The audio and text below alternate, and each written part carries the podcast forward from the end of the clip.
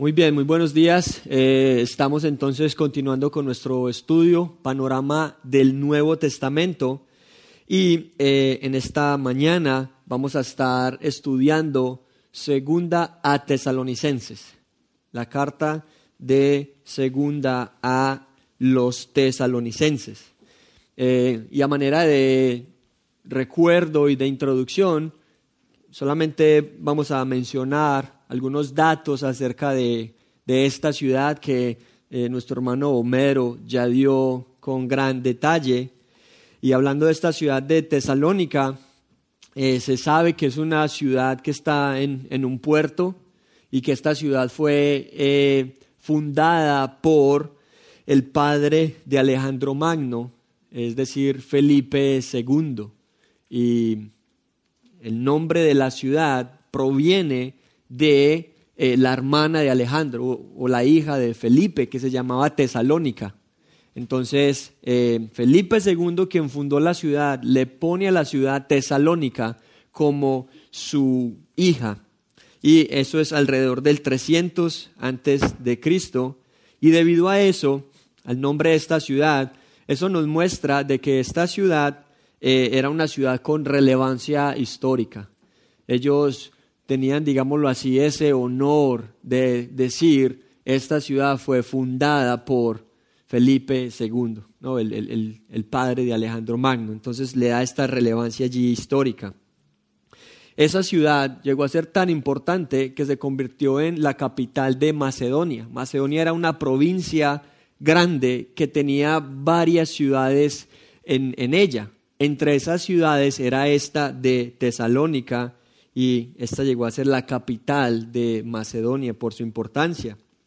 Y eh, aparte de estar en un puerto, había una vía, como nos mencionaban, una vía muy importante como una carretera que cruzaba eh, en esta ciudad y eso se, conoce como la vía Ignacia. Estos son algunos datos históricos que nos ayudan a ver que Tesalónica era una ciudad importante, ¿cierto? Había finanzas allí, había política en esta ciudad, estaba en un puerto, eh, había una vía muy importante del imperio romano que cruzaba por esta ciudad, entonces eso lo hacía una ciudad importante. La ciudad fue tan importante que llegó a ser conocida como, así le dicen, la madre de toda Macedonia.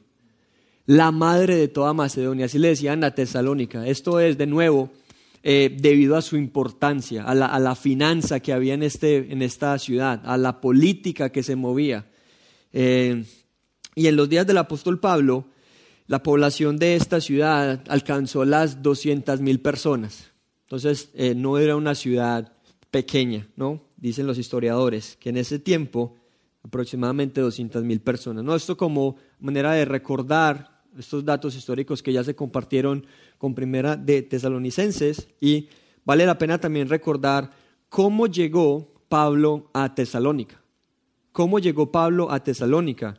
Y solamente para que lo tengan de referencia, toda esa línea de tiempo comienza en Hechos 15. Al final de Hechos, capítulo 15, versículos 36 y 41, se nos habla acerca del segundo viaje misionero de Pablo. Cuando Pablo comienza su segundo viaje, y allí la escritura nos dice que hay un problema con Bernabé, entonces Pablo no quiere llevar a Bernabé y lleva a Silas. Entonces Pablo y Silas, según dice Hechos 15, 36 al 41, se van para ah, la provincia de Galacia salen allí en este segundo viaje misionero. Y, segundo dice Hechos 16, del 1 al 3, ellos llegan a dos ciudades, eh, o llegan a esta región de Derbe y Listra. Y cuando Pablo y Silas están ahí, según Hechos 16, 1 y 3, ellos conocen a un joven que se llamaba Timoteo. Y este es el Timoteo que más adelante vemos que es pastor, y que Pablo le dirige a él también dos cartas que las tenemos en el Nuevo Testamento, primera y segunda Timoteo. Entonces allá en Derbe y Listra, Pablo y Silas conocen a Timoteo y lo agregan al equipo misionero. Entonces tenemos a Pablo, a Silas y a Timoteo. De ahí de esta región, según dice Hechos 16, prácticamente del 11 al 40, ellos salen de esta región y se van a Filipos. Y sabemos ahí, según dice esos versículos del 11 al 40, de que ellos son encarcelados, son azotados y luego son dejados en libertad, ¿no? Por la predicación del Evangelio, son llevados a la cárcel. Sabemos que allá hay un temblor cuando ellos están cantando, las, eh, puertas, las celdas se abren y ellos quedan entonces en libertad. le predican el Evangelio al carcelero, se salva él, se salva su familia y entonces debido a esta, después de, de Filipos, cuando son dejados en libertad, ellos continúan su viaje. Entonces, escuche, ellos están en Filipos y de Filipos se van a Tesalónica. Salen desde Filipos para la región o la ciudad de Tesalónica. Observe Hechos 17.1.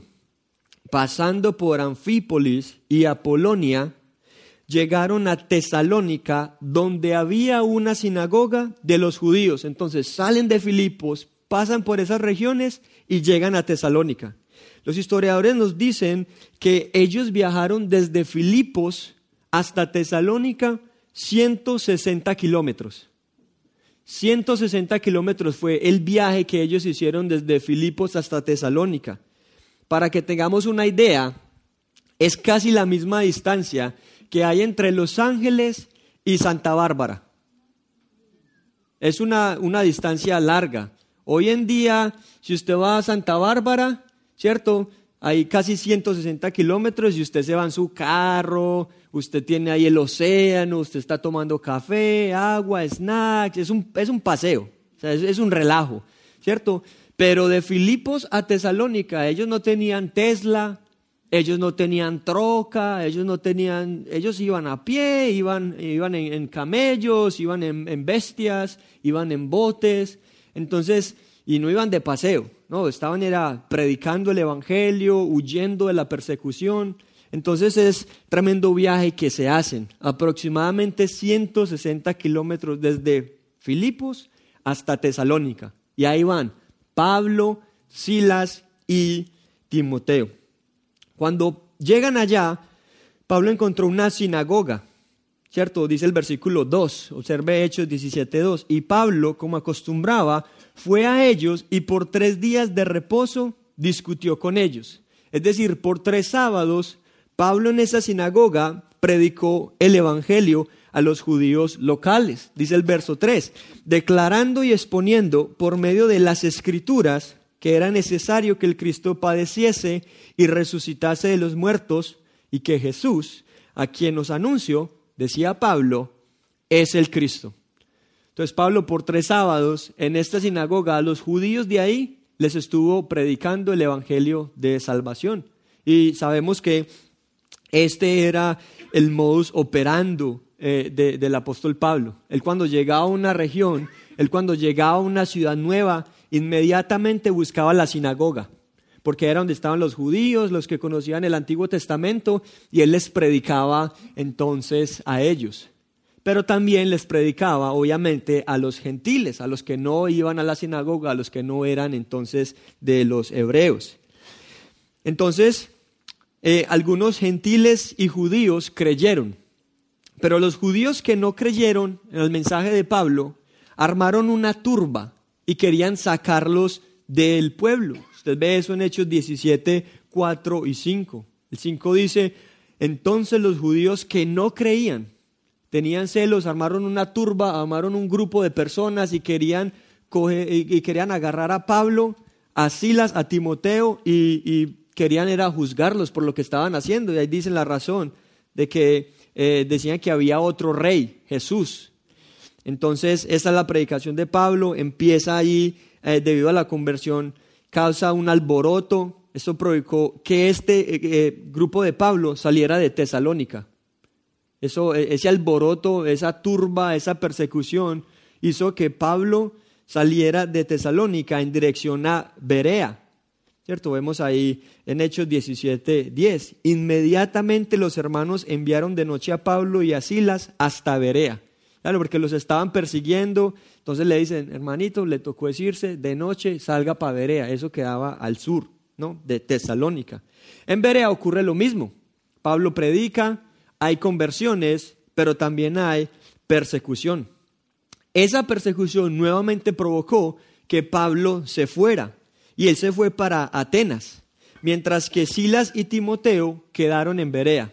Entonces recuerde, están en Filipos, se van para Tesalónica. De Tesalónica bajan a Berea y de Berea Pablo solo se va para Atenas. Y ahí en Berea quedan Silas y Timoteo. Eso lo dice ahí también Hechos 17, 14 y 15. Dice, los que se habían encargado de conducir a Pablo le llevaron a Atenas. Y Silas y Timoteo entonces quedaron ahí en Berea y lo querían ver lo más pronto posible. Entonces, Pablo, estando ahí en Atenas, envió de regreso a Timoteo a Tesalónica para ver cómo estaban los que habían creído. Entonces Pablo le dice a Timoteo, Timoteo, necesito que arregle todo y vuelva a Tesalónica y mire cómo están los hermanos. Ahí en Primera Tesalonicenses 3, 1 y 2 dice, confírmalos y exhórtalos respecto a vuestra fe. Para eso Pablo envía a Timoteo de vuelta a Tesalónica, para que los confirme y los exhorte con relación a la fe. Luego de Atenas, que eso lo vemos ahí en Hechos 17, 16 al 34, Pablo se va para Corinto. Y cuando él está en Corinto, allí en esta ciudad, se reúne con Silas y con Timoteo, y ellos dos le trajeron el informe de acerca de los hermanos, entre ellos los que estaban en Tesalónica. Observe Hechos 18:5. Dice, Pablo ya está en Corinto, según el versículo 1, Pablo salió de Atenas y se fue a Corinto. Luego el versículo 5 dice, y cuando Silas y Timoteo vinieron de Macedonia. Entonces ahí le dan el reporte al apóstol Pablo acerca de las iglesias, de los hermanos, entre ellos los de Tesalónica. Y Pablo allí en este momento escribe Primera Tesalonicenses. Pablo allí escribe Primera de Tesalonicenses en respuesta al reporte positivo de Timoteo acerca de esa iglesia. Timoteo le dijo, Pablo, estas personas están abandonando los ídolos, están volviendo a Dios, son generosos. Entonces Pablo escribe primera Tesalonicenses como eh, animándolos y a manera de elogio, debido a esa solicitud, debido a ese, a ese amor y prontitud que hubo en ellos para creer en el Evangelio. No obstante, unos meses después, estando todavía en Corinto, Pablo recibe noticias acerca de algunos problemas que estaban surgiendo y enfrentando los hermanos en Tesalónica, que esta iglesia estaba padeciendo. Y usted puede notar que en Segunda Tesalonicenses, ahí ya puede pasar por favor a Segunda Tesalonicenses, esta parte allí de Hechos será solamente para recordar cómo Pablo llega a Tesalónica y usted puede observar parte de los problemas. Pablo los enlista en 2 Tesalonicenses 3:11. Dice esto, porque oímos, entonces les llega un reporte, ¿no? De los hermanos en Tesalónica, oímos que algunos de entre vosotros andan desordenadamente, no trabajando en nada, sino entremetiéndose en lo ajeno. Entonces Pablo escucha un reporte pero este reporte no es como el primer reporte de Timoteo, de que están creciendo en la fe. No, este reporte es, uy, Pablo, ahorita estos creyentes están desordenados, no están trabajando y son metidos. Se están entremetiendo en lo ajeno. Eso, mejor dicho, está ocurriendo en esta congregación. Entonces, claro, Pablo al escuchar este otro reporte acerca de los creyentes, escribe segunda a tesalonicenses, en respuesta a esos problemas que él enlista ahí. Ahora, la fecha, ¿cierto? Segunda a tesalonicenses, hablando de la fecha de esta carta, fue escrita unos meses después, meses después de la primera carta, aproximadamente a finales del año 51 o a principios del año 52 después de Cristo. Eh, cuando se estudiaba y se explicaba primera tesalonicenses, se nos decía eso, que fue escrita en el 51 después de Cristo, Segunda a Tesalonicenses se escribió unos meses después. No pasó un año eh, y Pablo ya estaba escribiendo una segunda carta a esta congregación. Entonces, meses después, por eso se dice finales del 51 o principios del 52 después de Cristo. La audiencia, ¿quién era la audiencia de esta congregación en Tesalónica? Esta iglesia estaba conformada mayormente por gentiles. ¿Cierto? Esto eran personas que no eran israelitas, no eran judíos. Mayormente conformada por estos gentiles, entre ellos los griegos y otras regiones, pero también habían unos cuantos judíos en esta iglesia de Tesalónica. Entonces, hablando acerca del autor, ¿quién escribió esta carta? Y los estudiosos del Nuevo Testamento generalmente reconocen Primera de Tesalonicenses como una carta auténtica de Pablo. Eso prácticamente ni se discute, que Primera de Tesalonicenses haya, haya sido escrita por el apóstol Pablo. Sin embargo, muchos de otros estudiosos dudan o rechazan que Pablo escribió Segunda Tesalonicenses. Y eh, eh, es algo que, digámoslo así, lo ignoraba también, pero en preparación para eh, esta escuela me di cuenta de que hay muchos así eruditos, ¿no? estos teólogos que, que son de renombre, muchos de ellos que dudan que Pablo la haya escrito o que la rechazan. Dicen, no, Pablo no escribió segunda tesalonicenses.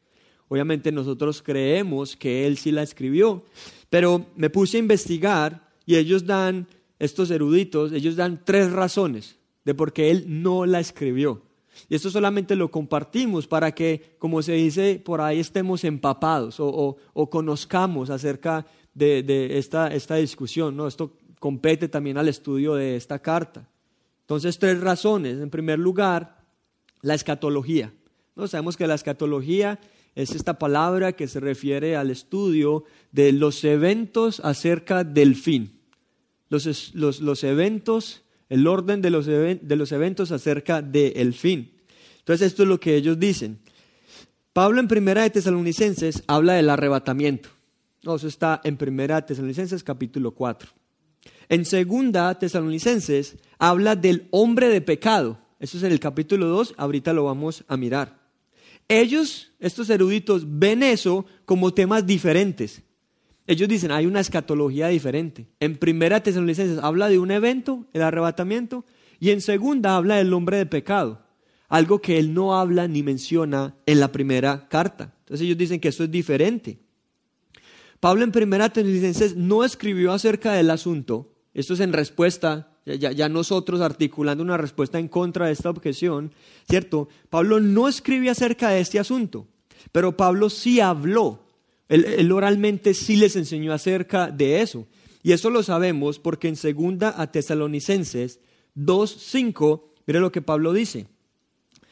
Segunda a Tesalonicenses 2.5, ¿no os acordáis que cuando yo estaba todavía con vosotros os decía esto? Entonces, sí, Pablo no lo escribió en Primera Tesalonicenses, pero cuando los vio y cuando estuvo con ellos en persona, Pablo sí les enseñó. Él oralmente sí habló acerca de estos asuntos. Entonces vemos que no hay ningún tipo de cambio. Él simplemente les habló, él no lo escribió en la carta, lo escribe en la segunda carta a tesalonicenses porque él, él mismo les dice aquí, o sea, no se acuerdan, parece que se les había olvidado. Entonces la manera de que no se les olvidara más era escribiéndolo en la segunda carta. Entonces esa es la manera en la que se puede responder a esa objeción. En la segunda carta lo escribe para que lo recordaran y tuvieran acceso eh, a esa información presente. Entonces, la escatología, ¿no? Vemos que hay respuesta ah, para eso y la respuesta en las escrituras. También dicen acerca del cambio de tono. Ellos dicen de que hay un tono diferente en estas dos cartas, ¿no? Porque la primera carta tiene un tono muy cálido. Es, en la primera de es como de elogio. ¿no? Les habla bonito, les, habla con cariño, los elogia, los exalta. Pero segunda de Tesalonicenses tiene un tono más rígido, es una carta más correctiva, es como más dura. Entonces ahí es donde estos eruditos dicen, sí ve, Primera de Tesalonicenses es tierno. Y en segunda de Tesalonicenses es otro personaje, porque ya no es tierno, ya es todo rígido, ya es todo firme, ya es todo correctivo. Y eh, uno, en respuesta a eso, uno puede decir que el tono de la carta cambia porque Pablo está hablando de circunstancias o a circunstancias diferentes. Recuerde que la ocasión de la primera carta es de que Timoteo le dice a Pablo, esos hermanos están creciendo, creen en la palabra, abandonados los ídolos, se convirtieron al Dios vivo y verdadero. Entonces Pablo en respuesta a eso escribe primera Tesalonicenses, me gozo, me alegro, doy gracias por eso. Pero luego llega nuevos reportes donde le dicen al apóstol Pablo de que ahorita muchos en esta congregación están viviendo desordenadamente, no están trabajando y están demetidos. Entonces el tono tiene que cambiar. Él ya no les puede elogiar, es qué bueno, escucho que ahorita están de perezosos, escucho que ustedes no quieren trabajar, escucho que si uno dice algo ya toda la iglesia lo sabe. Él, tiene que cambiar el tono porque la circunstancia de la congregación ha cambiado. Entonces, hay un cambio de tono en las cartas, pero es lógico. El apóstol Pablo tiene que escribir para corregir eh, esos problemas que estos eh, cristianos estaban allí enfrentando. Entonces, escatología, cambio de tono y la tercera razón son las similitudes. Similitudes, estos personajes que niegan que Pablo escribió segunda Tesalonicenses, dicen lo siguiente, ¿Por qué Pablo escribió dos cartas tan seguidas? ¿Por qué las escribió tan seguidas estas dos cartas? ¿Por qué hay tanta frecuencia y tanta similitud en el lenguaje con primera a tesalonicenses? Entonces, debido a, esta similitud y debido a que las cartas son tan, tan seguidas la una de las otras en tiempo, ellos dicen que esta carta entonces fue escrita por un impostor, que no fue el apóstol Pablo, sino que este personaje, conociendo eh, eh, la comunidad, tomó prestado eh, la jerga, el lenguaje del apóstol Pablo y escribió una carta para estas personas. Y obviamente, en objeción a lo que estos personajes dicen de que Pablo no la escribió, la carta, debido a los problemas que la iglesia enfrentaba, de nuevo, requería un enfoque diferente. Por eso la similitud, porque él está hablando acerca del mismo tema, pero se los está presentando desde una perspectiva diferente. ¿Con el propósito de qué? De que ellos tengan la imagen completa de los eventos o de la situación. Es decir, ellos habían estado escuchando el lado A del cassette y Pablo en segunda Tesalonicenses toma el mismo cassette y les pasa el lado B para que ellos pudieran tener la imagen completa de las circunstancias. Y eso tiene que ver con el día del Señor, que eso es algo que vamos a analizar más adelante. Entonces, la situación de la iglesia demandaba una carta que abordara los mismos temas con un énfasis distinto. Entonces, vemos que estas tres objeciones que los eruditos presentan la escatología, el cambio de tono y las similitudes, en lugar de ser un problema para nosotros, se convierten en la prueba misma de que el apóstol Pablo escribió segunda a tesalonicenses. De hecho, la carta misma afirma eso. Observe primera tesalonicenses, perdón, segunda tesalonicenses 1.1. Comienza esta carta allí diciendo, Pablo, Silvano y Timoteo, a la iglesia de los tesalonicenses. Entonces ahí está Pablo, Silvano y Timoteo a esta congregación. Si usted pasa al capítulo 2, versículo 2, Pablo dice allí, no se dejen mover fácilmente de vuestro modo de pensar, ni os conturbéis ni por espíritu, ni por palabra, ni por carta, como si fuera nuestra, en el sentido de que el día del Señor está cerca. Entonces Pablo era consciente de que habían ciertos personajes que falsamente se estaban haciendo pasar por él y estaban enviando documentos a la iglesia. Pablo, consciente de eso, aquí les dice, mire, no se dejen engañar. Estoy enterado de que hay personas que se están haciendo pasar por mí, pero yo no he escrito ninguno de esos documentos, yo no he escrito ninguna de esas cartas. Y al final, Teniendo en mente eso también, segunda Tesalonicenses 3, 17, la carta confirma la propia autoría de Pablo. Observe 3.17. Usted sabe que Pablo al final de sus cartas siempre tiene una doxología, una despedida, una bendición final. Y casi siempre él dice, gracia y paz a vosotros de parte de vuestro Dios y nuestro Señor Jesucristo. Él hace lo mismo acá, pero observa lo que él añade en el versículo 17.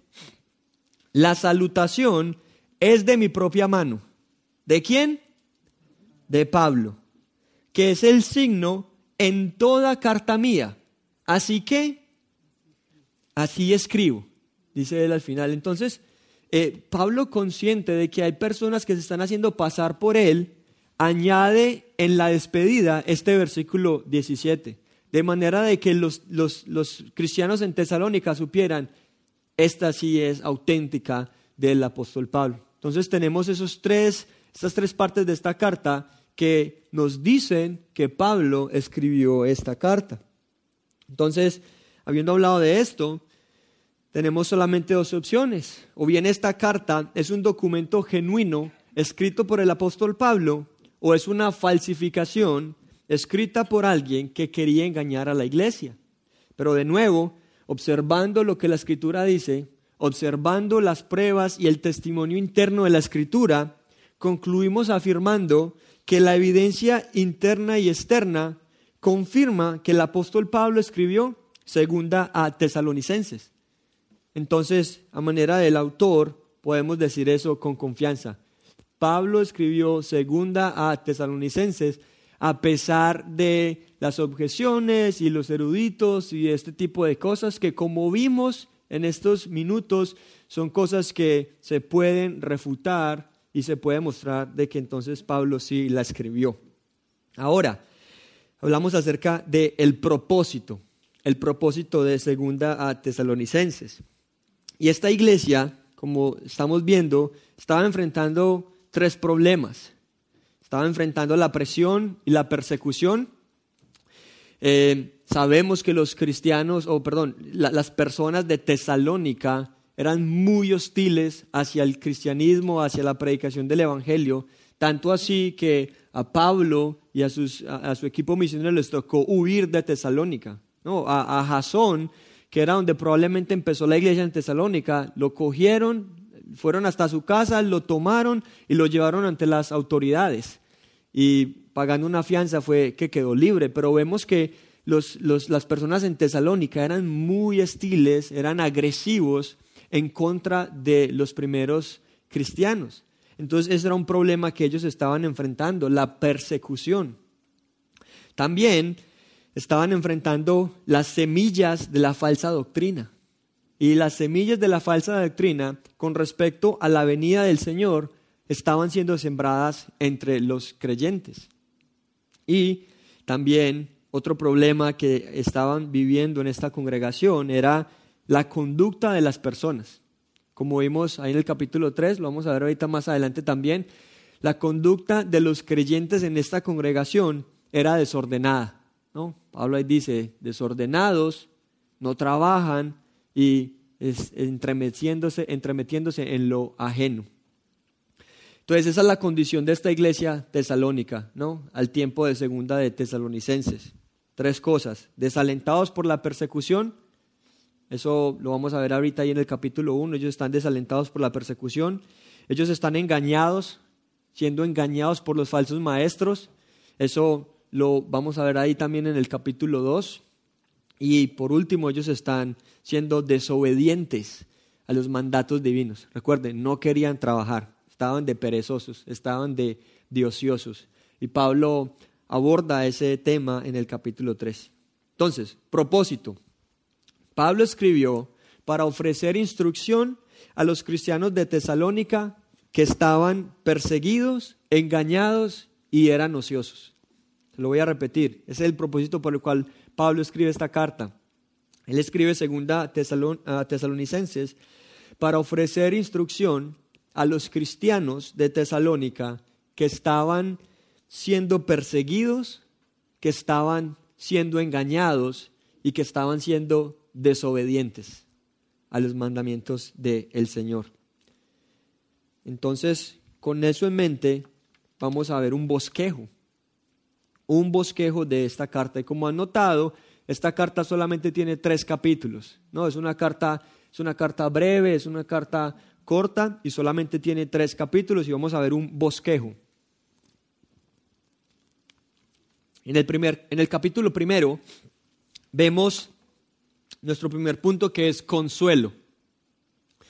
Todo este primer capítulo vemos consuelo. Allí Pablo, y usted notará que cada uno de estos puntos del bosquejo eh, están de, alguna manera instruyendo o atacando el problema que ellos estaban eh, enfrentando. Recuerden, ellos estaban enfrentando el problema de la persecución. Entonces en el capítulo 1, Pablo les consuela, ¿no? Para darles ánimo en medio de la tribulación. Ese es nuestro primer punto, consuelo, capítulo 1. Luego tenemos capítulo 2, segundo punto, corrección. Recuerde, el segundo problema que ellos enfrentaban era la estaban siendo engañados acerca del día del Señor. Las falsas enseñanzas se estaban infiltrando.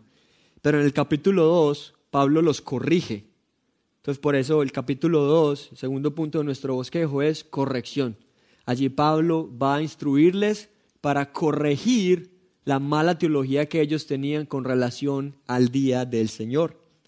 Y, en tercer lugar, nuestro tercer punto, tenemos confrontación. Recuerde que el tercer problema en esta congregación era que estaban desordenados, no trabajaban y se estaban, estaban de metiches. Entonces, en el, en el tercer capítulo, en este tercer punto de nuestro bosquejo, Pablo les confronta confronta esa mala actitud, esa mala práctica que estaban teniendo estos creyentes allí. Entonces, esto a manera de como de, de, introducción muy general a lo que es la carta, cómo llega Pablo a Tesalónica y también acerca del autor, de la fecha, de su audiencia, estos datos que son bien importantes conocerlos para poder estar más familiarizado con el contenido de la carta.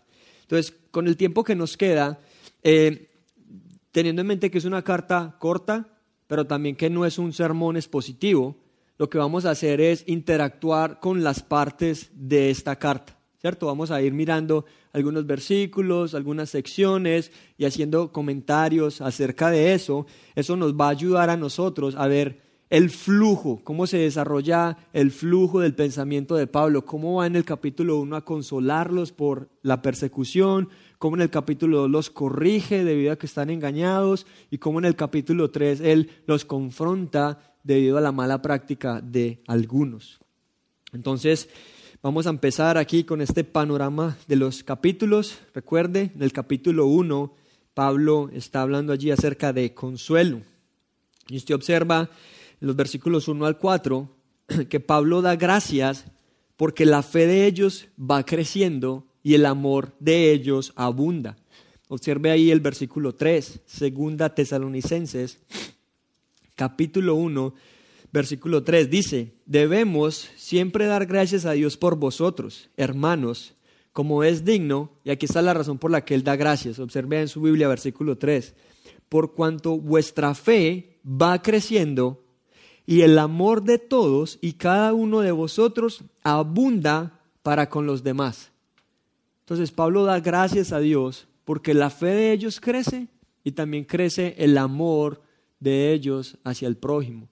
Y eso nos deja una enseñanza a nosotros, que la fe, entre, entre más fe tengamos en el Señor, entre más nosotros conozcamos de las escrituras, entre más estudiemos la sana doctrina, la teología, ese crecimiento de nosotros en fe y en conocimiento tiene que ser también igual en nuestro amor por los hermanos, en nuestro amor por los demás. Eso es lo que Pablo está dando gracias ahí. Ellos han crecido en la fe, pero también dice Pablo, el amor abunda para con los demás. Entonces tengamos eso presente. Nuestro conocimiento del Señor y de las Escrituras crece y tiene que crecer de manera directamente proporcional e igual a nuestro amor por los hermanos. Y esa era la manera en la que esta iglesia allí crecía también. Versículo 4, Pablo dice ahí que ellos también tienen paciencia y fe en todas vuestras persecuciones y tribulaciones. Luego ahí en ese capítulo 1, de los versículos 5 al 7, Pablo les explica que Dios va a pagar o a retribuir con tribulación a aquellos que los están afligiendo a ellos. Recuerde, ellos están siendo perseguidos, ellos están siendo afligidos y atribulados, y esta persecución es agresiva, pero Pablo les recuerda que Dios mismo va a pagar y a retribuir a los que los están persiguiendo a ellos. Dios va a atribular a los que persiguen a su pueblo y Dios va a dar reposo a su pueblo atribulado. Y a través de este pensamiento es que Pablo está consolando, es que le está trayendo esperanza a estos cristianos en medio de la persecución. Él dice, observa el versículo 6, porque es justo delante de Dios pagar con tribulación a los que los atribulan, y a vosotros que sois atribulados, daros reposo con nosotros. Ese es el pensamiento que Pablo utiliza para consolar a los creyentes. Miren, los que los están atribulando, Dios en su justicia los va a castigar, Él mismo los va a afligir. Pero a ustedes que están siendo atribulados y perseguidos, Dios les va a dar reposo. Esa es la manera en la que el apóstol allí consuela a estos creyentes. Y eso se vuelve un consuelo también para nosotros. Entender y saber eso, que cualquier enfermedad, que cualquier tribulación, que cualquier aflicción, que cualquier situación que nosotros vivamos en este mundo, si somos creyentes y estamos en Cristo, tiene fecha de caducidad, tiene fecha de expiración. No van a ir con nosotros a la eternidad. Todo eso se va a quedar aquí y lo que nos espera, como dice Pablo aquí, es el reposo. Mientras que aquellos que no están en Cristo van a ser atribulados por toda la eternidad. Entonces Pablo los motiva y los consuela de esta manera. ¿Cuándo? Dice el versículo 7. Mire, obsérvalo ahí nuevamente, versículo 7. A vosotros que sois atribulados, daros reposo con nosotros. Cuando se manifieste el Señor Jesús desde el cielo con los ángeles de su poder, con los ángeles de su poder. Eso va a suceder en el día en el que el Señor se manifieste. Aquí empezamos a ver ese, ese, esos destellos de la escatología, ¿no? de, de los eventos acerca del final, que es un tema fuerte en segunda a Tesalonicenses. Entonces Pablo utiliza la teología acerca de los eventos futuros para consolar a estos creyentes, diciéndoles, cuando el Señor aparezca, cuando el Señor venga, ustedes van a tener reposo, pero los que los atribulan a ustedes van a tener tribulación. Luego, en esos versículos siguientes, del 7 al 10, Pablo les informa que ese juicio ocurrirá en la segunda venida, cuando el anticristo también va a ser destruido. Y digo el anticristo porque Pablo va a hablar acerca del anticristo en el capítulo 2. Por eso le estoy diciendo, Pablo va calentando motores para lo que va a hablar y explicar en el capítulo 2. Entonces, el texto nos dice que, usted observará ahí en los versículos 10, eh, versículos 9 y 10, dice, los cuales sufrirán pena de eterna perdición, excluidos de la presencia del Señor y de la gloria de su poder, cuando vengan aquel día para ser glorificado en sus santos y serán mirados en todos los que creyeron. Pablo en estos versículos nos dice que cuando el Señor manifieste esto es lo que va a ocurrir. Los que no conocieron a Dios sufrirán la eterna perdición. Los que conocieron a Dios van a glorificar y admirar a Dios. Eso es lo que Pablo nos dice aquí en esos versículos del 7 al 10. Cuando Dios se manifieste, los que no lo conocieron van a recibir la pena de eterna perdición, excluidos, separados, apartados de la presencia de Dios. Pero aquellos que le conocieron, que están en Cristo, que tienen fe en Él, esos van a admirarlo y van a glorificarlo. De nuevo, esto consuela a esta congregación atribulada y afligida. Y luego ahí en los versículos 11 y 12, Pablo termina este capítulo orando por ellos para que puedan seguir glorificando a Dios aún en medio de la persecución. Observe ahí versículos 11 y 12 del capítulo 1, dice, por lo cual, asimismo oramos siempre por vosotros. Y acá dice Pablo, ¿para qué ora? Dice, para que nuestro Dios los tenga por dignos de su llamamiento y cumpla todo propósito de bondad y toda obra de fe con su poder. Pablo ora por ellos por tres cosas, por dignidad, por cumplimiento y por poder. Eso es lo que Pablo ora por ellos, para que Dios los tenga dignos del llamamiento, para que Dios cumpla en ellos su propósito y para que Dios haga esto con poder. Una muy bonita oración que motivaba y, consolaba a estos creyentes que estaban siendo atribulados. Luego también, versículo 12, ahí al final, el capítulo 1, dice Pablo, para que el nombre de nuestro Señor Jesucristo sea glorificado en vosotros y vosotros en Él, por la gracia de nuestro Dios y del Señor Jesucristo. Entonces observe, Pablo ora esto por ellos para que en últimas Jesucristo sea glorificado. Y mire que ese versículo 12 resume el, propósito de la vida del creyente, resume eh, eh, la, la, meta de la vida del ser humano, del creyente. ¿Cuál es la meta de la vida? ¿Cuál es nuestro propósito en la vida? Glorificar, glorificar a Dios, ¿no? Pablo también es, en 1 Corintios él escribe, ya sea que comamos o bebamos, hacerlo todo para la gloria de Dios. Aún comiendo y bebiendo debemos tener esta mentalidad de eternidad, de que esto es para glorificar a Dios. Entonces Pablo les dice aquí en este primer capítulo, ustedes están sufriendo, pero recuerden que Dios va a... recuerden que la, la persecución es temporal y que Dios va a castigar a los que los están persiguiendo y a ustedes les va a dar reposo eterno. Van a tener reposo con Dios, mientras que los perseguidores y eso, es fuerte ahí donde dice, serán excluidos de la presencia de Dios por la eternidad. Entonces esta es la manera en la que el apóstol Pablo en el capítulo 1 ataca este eh, problema que va en esta congregación de la tribulación. ¿Cómo él atacó eso? Con consuelo, consolándolos, recordándoles los eventos del futuro cuando el creyente va a estar con Cristo y con Dios por siempre. Pero recuerden que había otro problema, un segundo problema en esta congregación. Aparte de la persecución, también estaban siendo engañados. Recuerden que habían personas que estaban haciendo pasar por el apóstol Pablo y prácticamente el engaño era de que les estaban diciendo a ellos, estamos en el día del Señor.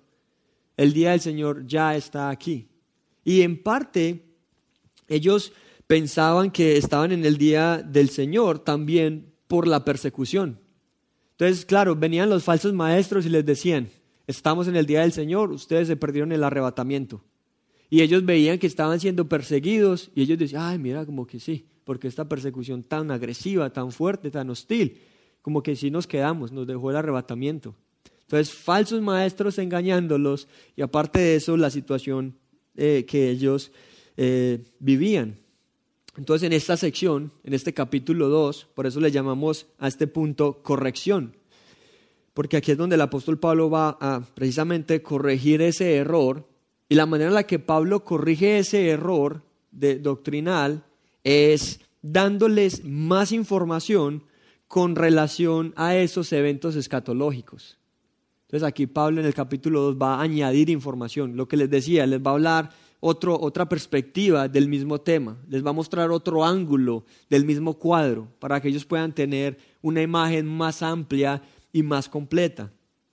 Entonces, observe ahí, segunda a Tesalonicenses, capítulo 2, eh, observe conmigo versículos 1 y 2. Dice versículo 1, pero con respecto a la venida de nuestro Señor Jesucristo, y nuestra reunión con Él, os rogamos, hermanos, que no os dejéis mover fácilmente de vuestro modo de pensar, ni os conturbéis, ni por espíritu, ni por palabra, ni por carta, como si fuera nuestra, en el sentido de que el día del Señor está cerca. Y si usted tiene la Biblia de las Américas, usted notará que ahí al final dice que el día del Señor ha llegado, ¿no? Dice, o ha venido, como que ya está aquí, esa es la idea. El engaño se trataba de que les estaban diciendo, estamos en el día del Señor, ya estamos en el día del Señor. Y cuando usted observa primera Tesalonicenses, eh, segunda Tesalonicenses 2.1, esa referencia ahí es al mismo evento de primera Tesalonicenses 4.17, del arrebatamiento. Entonces Pablo les dice aquí, con respecto a eso, la venida del Señor y nuestra reunión con Él, no se dejen engañar, no se dejen mover. Y observe que Pablo allí eh, enlista eh, tres cosas. Él dice que las personas son engañadas por eh, estos tres medios. Las personas siempre son engañadas por uno de estos tres medios que el apóstol Pablo enlista aquí. Estos son los tres medios que el enemigo utiliza para engañar a las personas. Él dice, segunda Tesalonicenses 2.2, no se dejen mover, dice en primer lugar, ni por espíritu. Dice, ni por palabra, ni por carta. Entonces él dice, ni por espíritu. Y yo creo que usted ha escuchado y ha notado gente, gente que llega y dice, oiga, ¿cómo le parece que se me apareció un ángel? Y ese ángel se me apareció y me dijo que yo soy el escogido, que yo soy, mejor dicho, Juan el Bautista y que yo tengo que empezar una iglesia. Y el ángel también me dijo que yo voy a empezar esa iglesia, pero que usted es el que me va a dar la plata para empezar esa iglesia, que usted es el patrocinio. Eso fue lo que el ángel me dijo. Allá usted con el ángel, pero el ángel me lo dijo a mí. No, hay gente que, y usted sabe, si usted estudia la historia de muchas muchos, eh, falsas enseñanzas y falsas herejías hoy en día, muchas nacieron así. Se me apareció un ángel, el ángel macarroni, el ángel no sé qué, o el ángel fulano, o tuve esta visión, tuve este, este espíritu, tuve esta, fui, fui, al cielo, fui al infierno, fui, me fui de vacaciones para todas partes y, y, gente que, que, el enemigo utiliza esos medios para engañar a las personas, ¿cierto? Pero Pablo aquí dice, no se dejen engañar, ni por un espíritu. Recuerda que en Gálatas Pablo mismo dice, mire, si nosotros o un ángel del cielo se les aparece y les dice, ese no es el Evangelio, este es el Evangelio, ¿qué dice Pablo? sea anatema. Entonces, es uno de esos medios que el enemigo utiliza para engañar a las personas. Pero Pablo dice acá, ni un espíritu. Pero él también dice en el versículo 2, por palabra. Y palabra aquí se refiere a la palabra hablada, a, prácticamente a la enseñanza, ¿no? a la enseñanza oral. Entonces dice, no dejen que un espíritu o que alguien enseñando, que alguien que está utilizando su voz los engañe. Y usted puede ver personas también engañadas por eso. Oiga, me vi este video en internet y tengo que decirle de los reptilianos. ¿Usted ha escuchado de eso? Y, gente que, se, que, es mística, es curiosa, que no, no, quieren estudiar las escrituras, no quieren tener un devocional en la palabra, pero les encanta el internet y el YouTube y todo esto. Y, y ahí cualquier video que sale, maestros hablando, personas diciendo, son engañadas así. Entonces Pablo dice ahí, obviamente no tenía en mente YouTube ni nada de eso, pero a lo mejor sí tenía en mente falsos maestros que llegaban y enseñaban y, sembraban la herejía. Entonces él dice, no de que espíritus, visiones místicas, cualquier cosa, no dejen que maestros hablando los engañen. Y él también dice en el versículo 2 al final, ni por carta, como si fuera nuestra. Y carta podríamos generalizarlo hablando acerca de documentos escritos podemos hablar acerca de, libros. Y usted ve que mucha gente es también engañada por libros. Me leí este libro, hermano. Va a transformar su vida. Es el secreto del secreto de lo más secreto. Usted tiene que leer ese libro, porque ese libro usted va a ver el mundo diferente. Y habla de las dimensiones, y habla de la cuarta, la quinta, la sexta dimensión. Y, gente que, que leen esos libros y dicen, lo descubrí, lo tengo, ya, esta es la verdad. Usted ve que es el mismo modus operandi del enemigo, siempre engañando a las personas de la misma manera. Una visión, un espíritu, la enseñanza de un falso maestro, o algún libro también, un documento escrito que también les engaña. Entonces Pablo les corrige diciendo a este error que ellos tenían del día del Señor, diciéndoles que el día del Señor no ha ocurrido. Y él les explica que no ha ocurrido porque antes del día del Señor tienen que ocurrir otros eventos. Y en los versículos que siguen, del 3 al 12, Pablo les explica y les anuncia esos eventos que tienen que ocurrir antes de que el Señor Jesucristo regrese, antes de la segunda venida. Y en esta sección, eh, antes de empezar ahí, quiero simplemente leer una cita del pastor MacArthur en su, eh, en su comentario a esta parte. De, me, me gustó mucho porque es muy pastoral lo que él dice. Escuche esto y cito. Dice, a diferencia de muchas de las enseñanzas contemporáneas sobre escatología, el motivo de Pablo no era sensacionalista, sino pastoral. Él continúa diciendo, su objetivo no era satisfacer la curiosidad sobre el fin de los tiempos, sino consolar a los cristianos confusos. Y eso es mucho de lo que uno ve hoy en día, en, de falsos maestros, en internet, personas cuando hablan acerca de escatología, ellos están más en el lado de, lo místico, de, lo sensacional y, por allá, y esto nadie te lo ha dicho, esto solo me lo sé yo porque tengo una fuente directa que me lo dice al oído y, y la gente, uy, ¿cómo así cuente? A ver, venga, dígame. Pero Pablo no está contándoles acerca de esto porque él es sensacionalista, sino porque él lo está haciendo de una manera pastoral. Él no habla de estos eventos porque él quiere satisfacer la curiosidad. Venga, cuénteme cuándo es que viene el Señor y de qué color es la nube y cómo se llama el caballo y cuénteme esas cosas. No, él no lo hace para satisfacer la curiosidad de la audiencia, sino para consolar a estos cristianos que están siendo confundidos. Es netamente pastoral. Y con eso en mente, entonces pasamos a esos versículos del 3 al 12. Eh, Pablo dice eh, que antes de que el día del Señor ocurra, tiene que pasar la apostasía y se tiene que manifestar el hombre de pecado. Observa el versículo 3. Nadie os engañe. En ninguna manera. Él ya enlistó las maneras de engaño en el versículo anterior y dice, porque no vendrá, esto es, el día del Señor, no vendrá sin que antes venga la apostasía y se manifieste el hombre de pecado, el hijo de perdición. Dice el versículo 4, el cual se opone y se levanta contra todo lo que se llama Dios o es objeto de culto, tanto que se sienta en el templo de Dios como Dios haciéndose pasar por Dios. Entonces Pablo dice, miren, antes de la segunda venida, antes de que el Señor Jesucristo regrese, tiene que pasar esto, la apostasía y se va a manifestar el hijo de perdición, este hombre de pecado.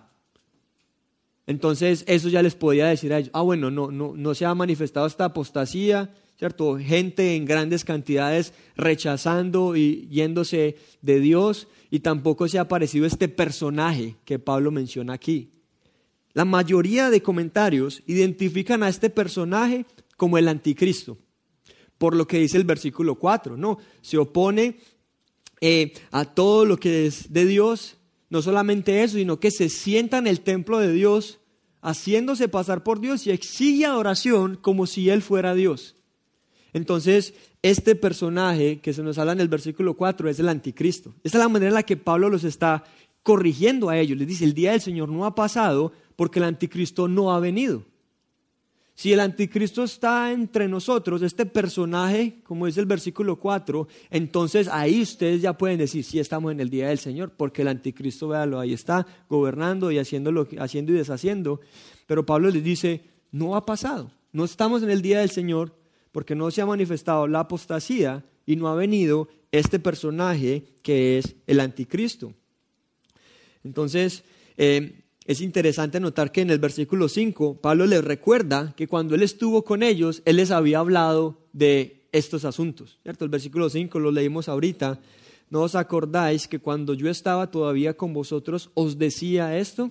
Entonces él les había mencionado este personaje, de esta apostasía final, de este individuo anticristo, pero parece que se les había olvidado. Y ahí notamos que no somos diferentes a los de Tesalónica, también se nos olvidan las cosas, pero el Señor en su gracia nos las recuerda y nos da su palabra para que lo recordemos. Y Él vuelve entonces y les instruye, les deja el registro escrito para que ellos pudieran tener acceso a ese conocimiento. Luego, ahí en 2 Tesalonicenses 2, versículos 6 y 7, Pablo les explicó que la obra de este personaje está detenida, pero que se manifestará en el futuro. Y usted observa que en los versículos 6 y 7, dos veces se nos dice que está detenido. Observe, verso 6. Y ahora vosotros sabéis lo que lo detiene, a fin de que a su debido tiempo se manifieste. Verso 7. Porque ya está en acción el misterio de la iniquidad solo que hay quien al presente lo detiene, hasta que él a su vez sea quitado de en medio. Entonces, dos veces en el versículo, en, versículos 6 y 7, Pablo nos dice que hay algo, hay quien detiene a este personaje de que se manifieste. Y obviamente eso también es verdad en nuestros tiempos, ¿cierto? Eh, las escrituras también nos dicen en primera de Juan que hay muchos anticristos, ¿cierto? Juan dice, muchos anticristos han salido por el mundo. Pero también sabemos que hay un anticristo, este personaje específico, como dice el versículo 4, se hace pasar por Dios, demanda adoración como Dios, y sabemos que ese personaje, por otros pasajes del Nuevo Testamento, como Apocalipsis, es el anticristo que se manifiesta a la mitad de los siete años de la tribulación. ¿Cierto? Eso lo tenemos ahí entonces presente.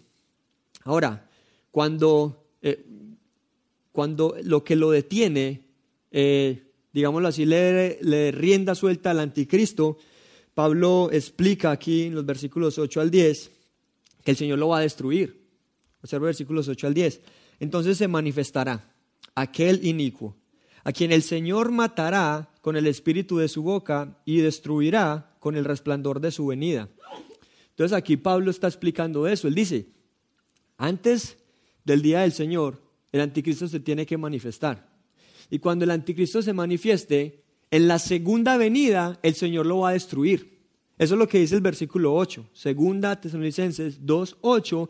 Y esto lo sabemos también porque cuando Juan escribe Apocalipsis, en Apocalipsis 19, 20, Juan habla, recordemos que Apocalipsis 19 es el pasaje de la segunda venida, cuando el Señor Jesucristo llega con sus santos a juzgar a todos los malos, y entre esos es el anticristo o la bestia y el falso profeta.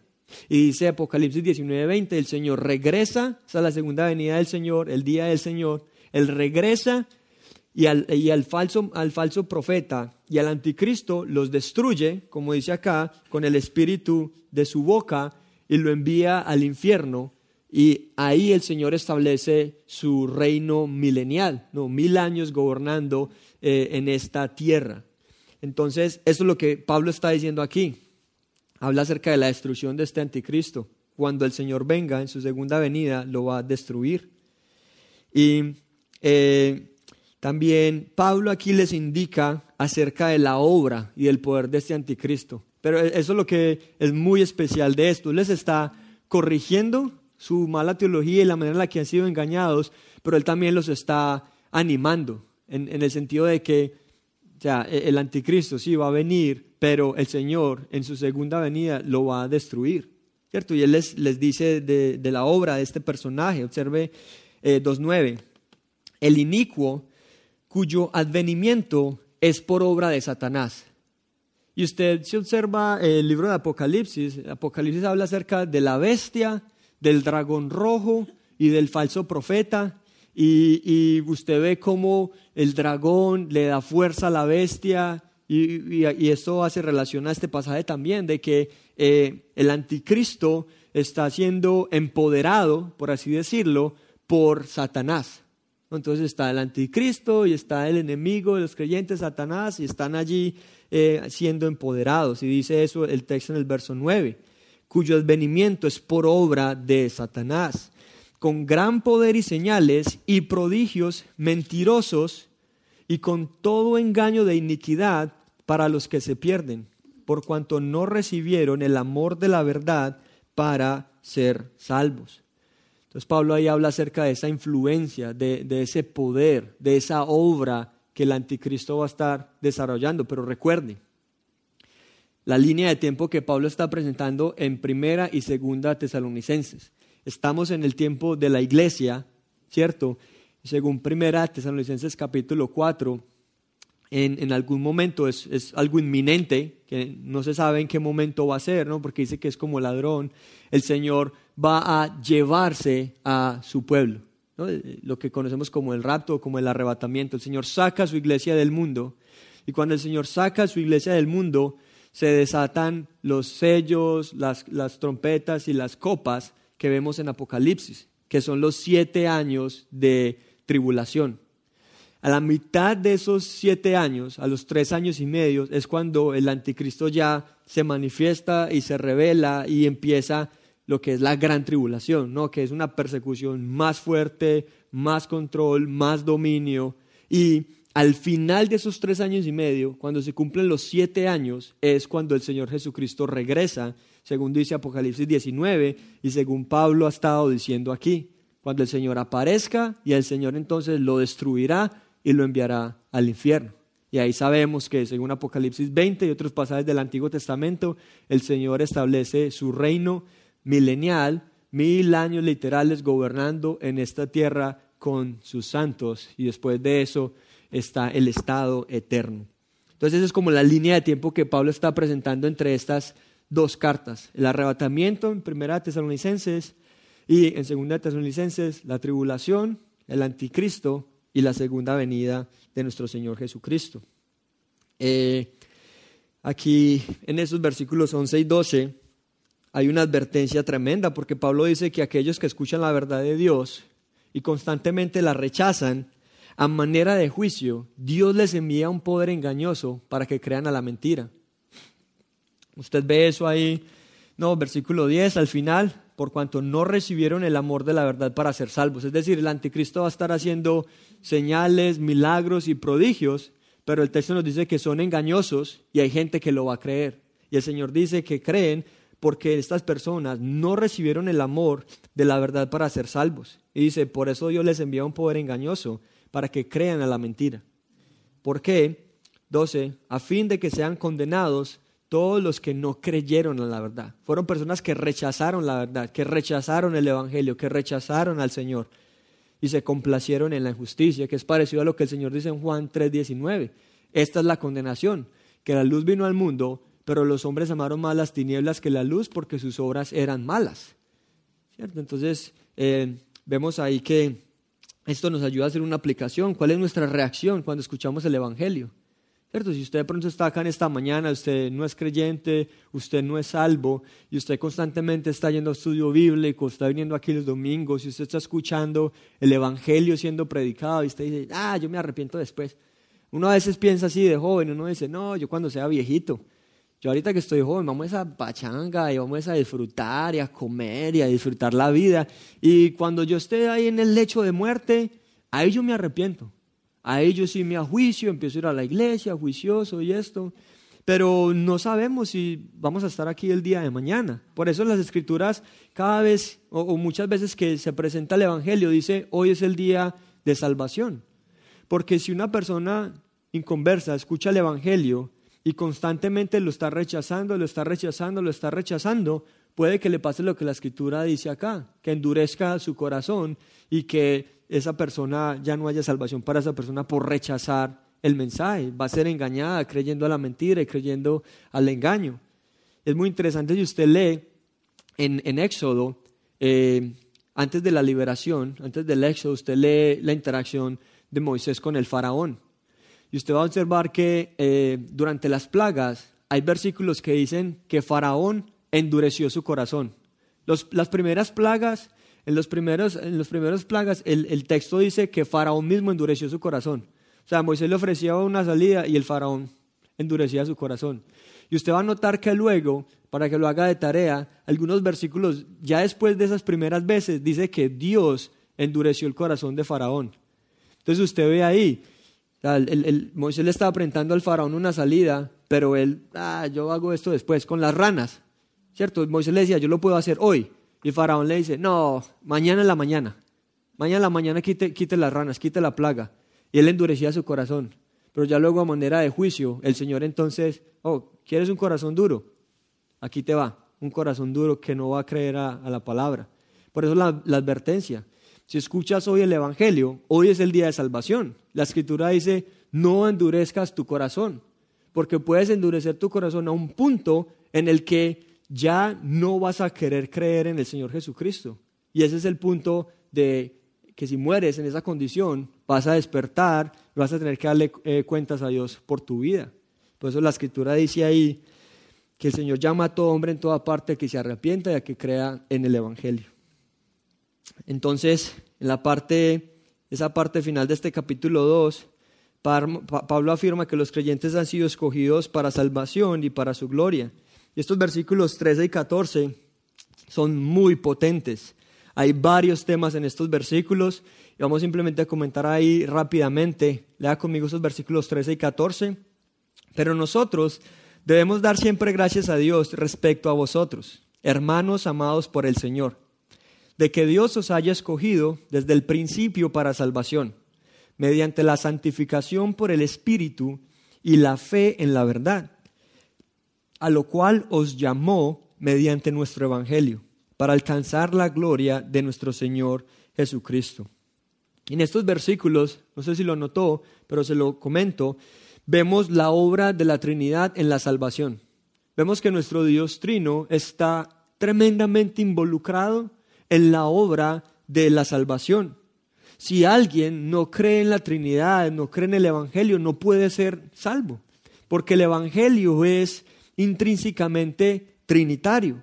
Usted lo puede ver ahí. Observa el versículo 13. Pablo dice de que Dios os haya escogido desde el principio para salvación. Entonces Pablo está diciendo allí que Dios Padre es el que escoge para salvación. Luego él sigue diciendo, mediante la santificación, ¿por quién? Por el Espíritu. No está el otro miembro de la Trinidad mediante la santificación por el Espíritu y la fe en la verdad. Versículo 14, a lo cual los llamó mediante nuestro Evangelio para alcanzar la gloria de nuestro Señor Jesucristo. Entonces usted ve cómo en los versículos 13 y 14 Pablo menciona a Dios, el Padre, como el quien es el que escoge, menciona a Dios, el Espíritu Santo, quien es el que santifica, y vemos el Evangelio del Señor Jesucristo.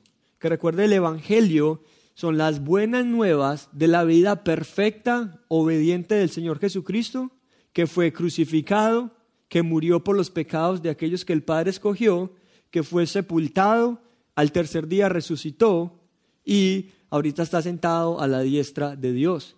Entonces Pablo habla ahí, nuestro Evangelio para alcanzar la gloria de nuestro Señor Jesucristo. Realmente en estos dos versículos hay tanta información y, tanta riqueza que uno podría hacer un estudio solamente de estos dos versículos. Porque no solamente está hablando acerca de que la salvación es trinitaria, sino que también está hablando de eh, la predestinación o, o, la elección. ¿no? Él dice, Dios os haya escogido desde el principio para salvación. Hay muchas personas que que luchan y, batallan y no creen en la predestinación, les cuesta, pero es una doctrina bíblica. Aquí mismo Pablo lo está diciendo, Dios escogió desde el principio para salvación. Y también usted puede ver allí en el versículo 14 acerca del llamamiento. Dice el versículo 14, a lo cual os llamó mediante nuestro evangelio.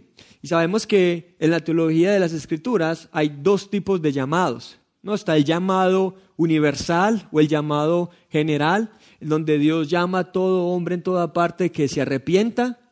Y también está el llamado especial, que está relacionado con la elección o con la predestinación, de que aquellos que Dios ha escogido, cuando escuchen el llamado del Evangelio, van a creer, van a creer en el Evangelio. Y mire cómo esto también motivo de nuestra evangelización, porque Pablo dice en el versículo 14, dio, a lo cual los llamó mediante nuestro evangelio.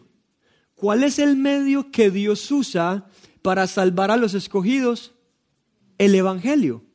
Por eso es que las escrituras nos mandan en la gran comisión a ir por todas partes y predicar este evangelio del reino, predicar el evangelio, porque es la única manera en la que los escogidos van a ser llamados especialmente para salvación. Y obviamente eso motiva nuestra evangelización.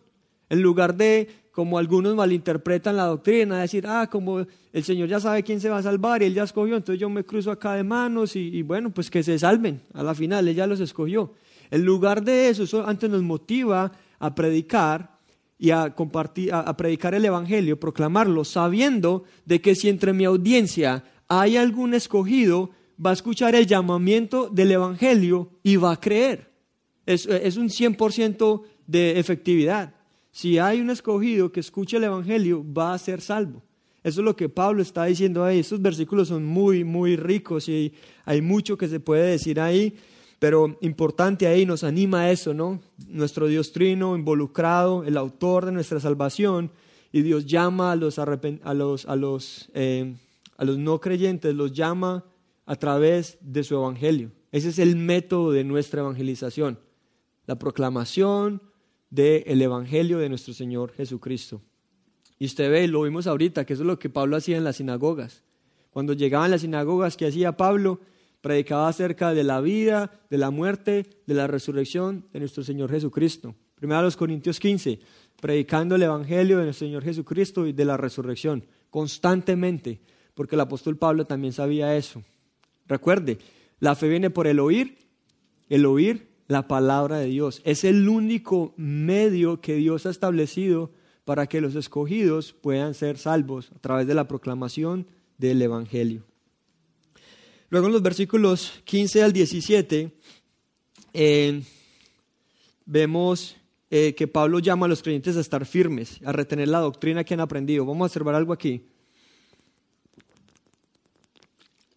Recuerde que en el capítulo 2, en este mismo capítulo, en el versículo 2 les dice, no se dejen mover fácilmente, ni por espíritu, ni por palabra, ni por carta. Ya terminó su explicación, su tesis, el día del Señor no ha venido, no ha venido el anticristo, no ha venido la apostasía, ya terminó toda esa corrección y aquí vuelve y retoma esa idea y les dice, versículo 15, así que, hermanos, estad firmes y retener qué? Retener la doctrina. Recuerde, versículo 2, no se dejen mover fácilmente. Aquí les dice, estén firmes. Allá les dice, no se dejen engañar por carta, por palabra, por espíritu. Aquí les dice, retengan la doctrina. La doctrina que dice, que habéis aprendido, sea por palabra o por carta nuestra. Porque ellos estaban recibiendo palabra y ellos estaban recibiendo carta pero no era la de los apóstoles. Y ojo, este mismo versículo nos enseña acerca del desarrollo del Nuevo Testamento. Este versículo nos dice que los apóstoles eran conscientes de que lo que ellos escribían era palabra de Dios. Por eso Pablo les está diciendo aquí, estén firmes, retengan la doctrina que han aprendido. ¿De quién? De parte de los apóstoles. Él dice, por palabra o por carta nuestra porque Dios inspiró a los, a los escritores, a estos apóstoles, para que escribieran su palabra. Y ellos eran conscientes de eso y eso nos muestra cómo el Nuevo Testamento se fue desarrollando. Esa conciencia de parte del autor y ese reconocimiento de parte de la audiencia. Porque cuando comparaban las otras cartas de los supuestos Pablos con la carta que realmente Pablo escribió, no, esto es, esto es mamarracho, esto no lo escribió el apóstol. Esto no tiene doctrina, esto no tiene vida, esto no tiene sentido. Esto es lo que él escribió. Y él termina ahí este capítulo 2. No, el mismo Señor Jesucristo, el mismo Jesucristo, Señor nuestro, y Dios nuestro Padre, el cual nos amó y nos dio consolación eterna y buena esperanza por gracia, conforte vuestros corazones y os confirme en toda buena obra y palabra. Entonces Pablo así corrige esa idea de que ya estaban en el día del Señor. No, resumiendo este capítulo 2, explicando que antes de que el Señor regrese por segunda vez, debían ocurrir otros eventos como los que él establece aquí, informa, pero también les recuerda la esperanza que ellos tenían, esa esperanza eterna de que han sido escogidos por el Dios Trino para salvación. Y luego, eh, Pablo entonces ataca el tercer problema que era el desorden, el, ocio, la pereza, y que eran de metiches, ¿no? Y eso lo vemos en este capítulo 3, lo vamos a ver rápidamente y a manera de conclusión. En tercer lugar vemos confrontación. Pablo va aquí a instruir a estos creyentes con relación a ese problema. Y él comienza en estos primeros cinco versículos eh, pidiendo oración para que la palabra de Dios sea predicada y recibida por los oyentes. Recuerde que él está en Corinto, él está ya predicando la palabra y él le pide a los creyentes en Tesalónica, oren por mí, versículo 1 dice, para que la palabra del Señor corra y sea glorificada, así como lo fue entre vosotros. Él, él, está, así como lo hace en Efesios, oren por mí para que yo pueda declarar el misterio del Evangelio con claridad para que las personas puedan ser salvas y esto tenga también eh, eh, progreso para la gloria del Señor. Y Pablo también pide este, protección debido a, la persecución que también estaban viviendo. Note el versículo 2. También oren para que seamos librados de hombres perversos y malos. Dice, oren por protección también para nosotros.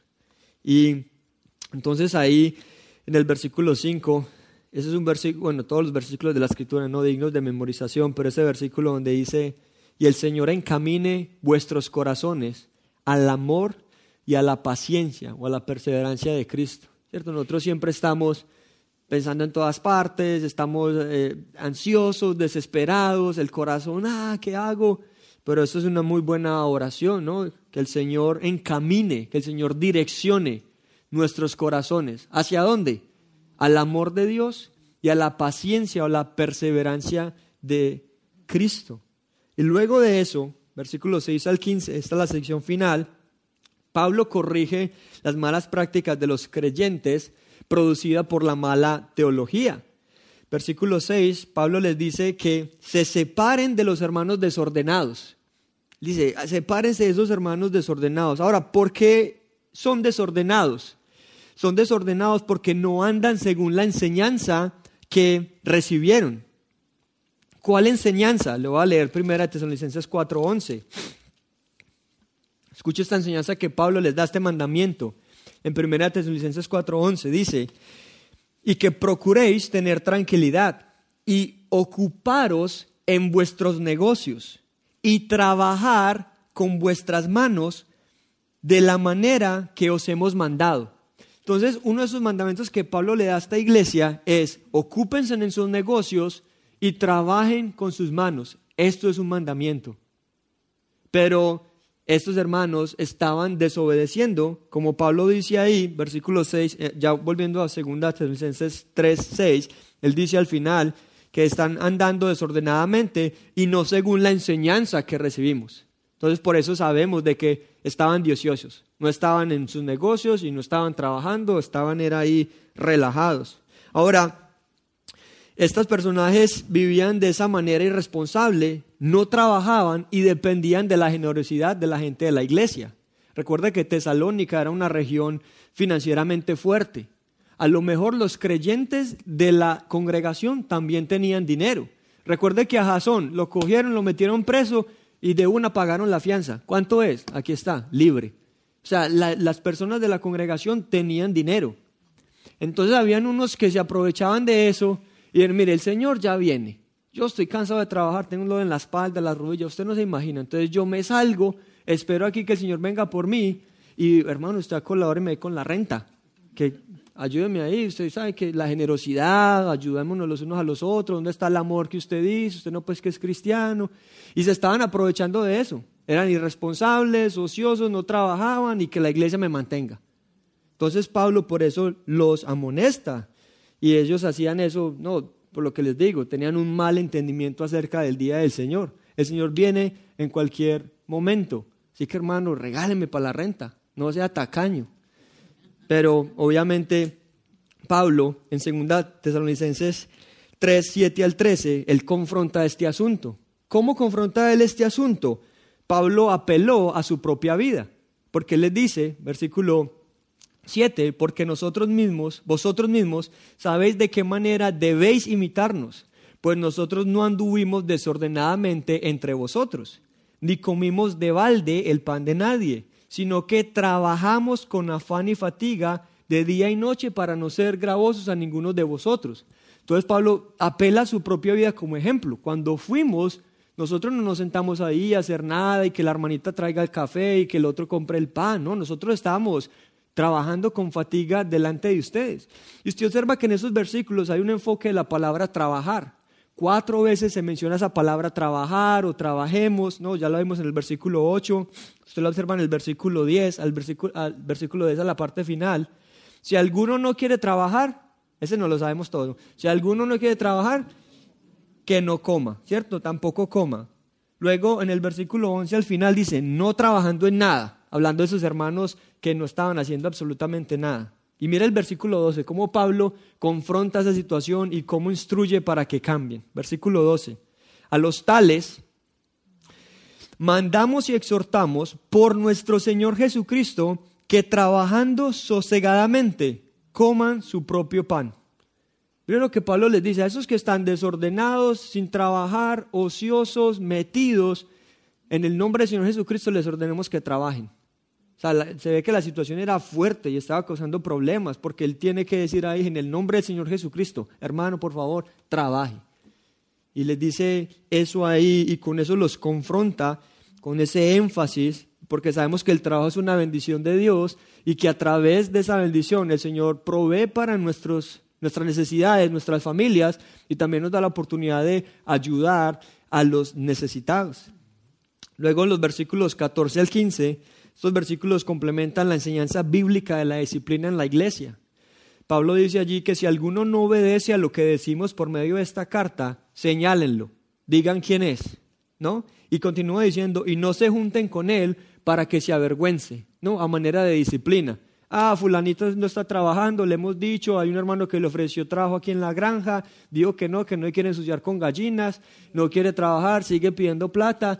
Digan quién es, apártense de él, ¿cierto? No se junten con él para que se avergüence, para que vea que su pecado está dañando la comunión con otros creyentes y que está despreciando la bendición que el Señor le está dando de trabajar.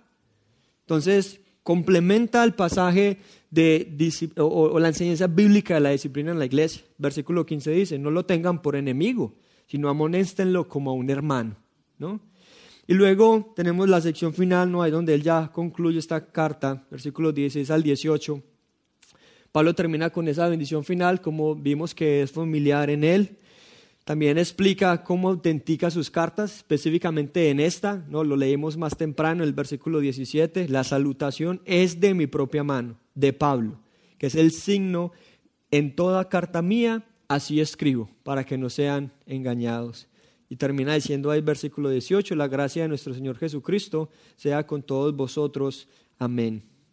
Entonces, esto es segunda de Tesalonicenses y vemos algo muy claro en esta carta que lo que nosotros creemos acerca del futuro moldea la manera en la que vivimos hoy en día.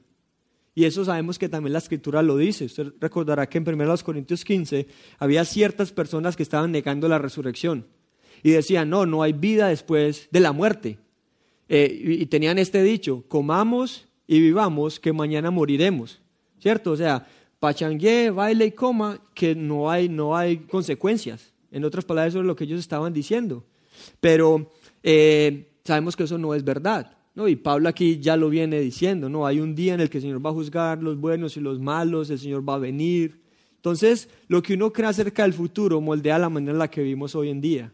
Y ellos estaban malinterpretando eso y decían, ah, el Señor viene, oh, es inminente, ah, vamos a reinar con Él. Ah, pues no trabajemos, rasquémonos el ombligo, ociosos, metidos. Pero Pablo les dice, en lugar de eso, ustedes tienen que trabajar, tienen que llevar fruto, tienen que glorificarlo, ¿cierto?